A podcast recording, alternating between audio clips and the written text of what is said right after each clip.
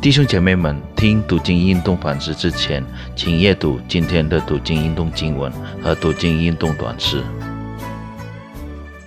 亲爱的兄弟姐妹们，大家平安。今天我们要一起思想的主题是凭信心生活。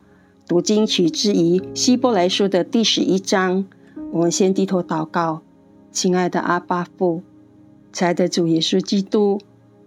感谢你再一次给我们机会，一起来学习你的话语。求你赐给我们一颗要受教的心。我们将以下的时间交托在你的手中，奉主耶稣基督的名，我们祷告感恩，阿门。兄弟姐妹们，希伯来希伯来书的第十一章，我将为大家读第一到第三，然后第六节。读经如下：信就是所望之事的实底。是未见之事的切据。古人在这信上得了美好的证据。我们因着信，就知道诸世界是借神话造成的。这样所看见的，并不是从显然之物造出来的。人非有信，就不能得着神的喜悦，因为到神面前来的人。必须信有神，且信他赏赐那寻求他的人。阿门。唯独信心 （sola fide） 意思是唯靠信心，是马丁·路特在批评中世教会将行善作为救死之道的观点所倡导的教义之一。鲁特宣称，救赎是上帝的恩典，只能凭借信心获得，而不是凭行善获得。通过行善得救，取自于自己的角色；而基于信心的得救，取自于基督在十字架上所成就的代赎。通过行善得救，靠当下肉眼所看见的；而基于信心的救赎，容靠过去曾经成就的事。希伯来书的作者在第一节说：“信是所望之事的实底，是未见之事的确据。”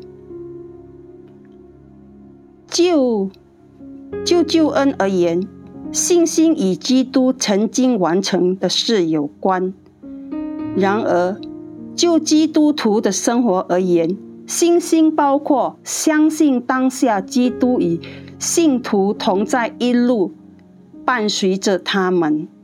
凭信心而活，意味着活出信靠真理中所反映出的上帝旨意。并且依靠顺服圣灵的引导，请切记，凭信心而活的反面就是凭借肉眼所见的而活。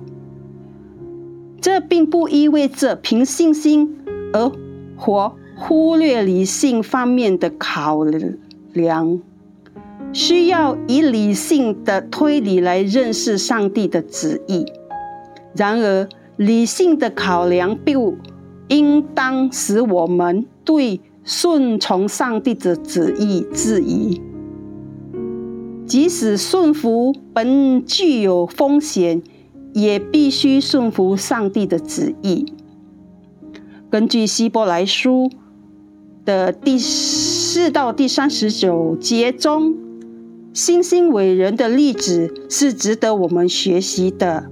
无论是亚伯、以诺、诺亚、亚伯拉罕、撒拉、以赛、亚克、约斯、摩西等等星星伟人，他们都在眼所未见的时候，凭信心选择相信上帝，相信上帝的应许绝不落空。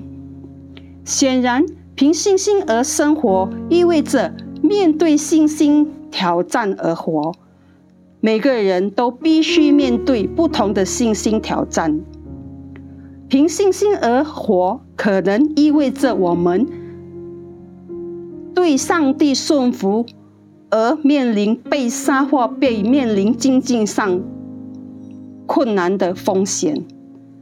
然而，凭信心死而活，也可以意味着顺从上帝的旨意，使我们不得不发愤图强的工作，或者我们不得不忍受嘲笑，或者我们不得不面对他人的敌意等等。兄弟姐妹们，什么是你生活的推动力？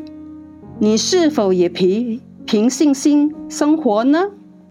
今天想邀请大家来想想看，如果你所求的没有在你面前发生，你仍然愿意相信上依靠上帝吗？鼓励你，上帝相信上帝的时间和上帝的心意，相信他所所许的他的相信他所许的应许，就不落空。我们未见之处，他在动工。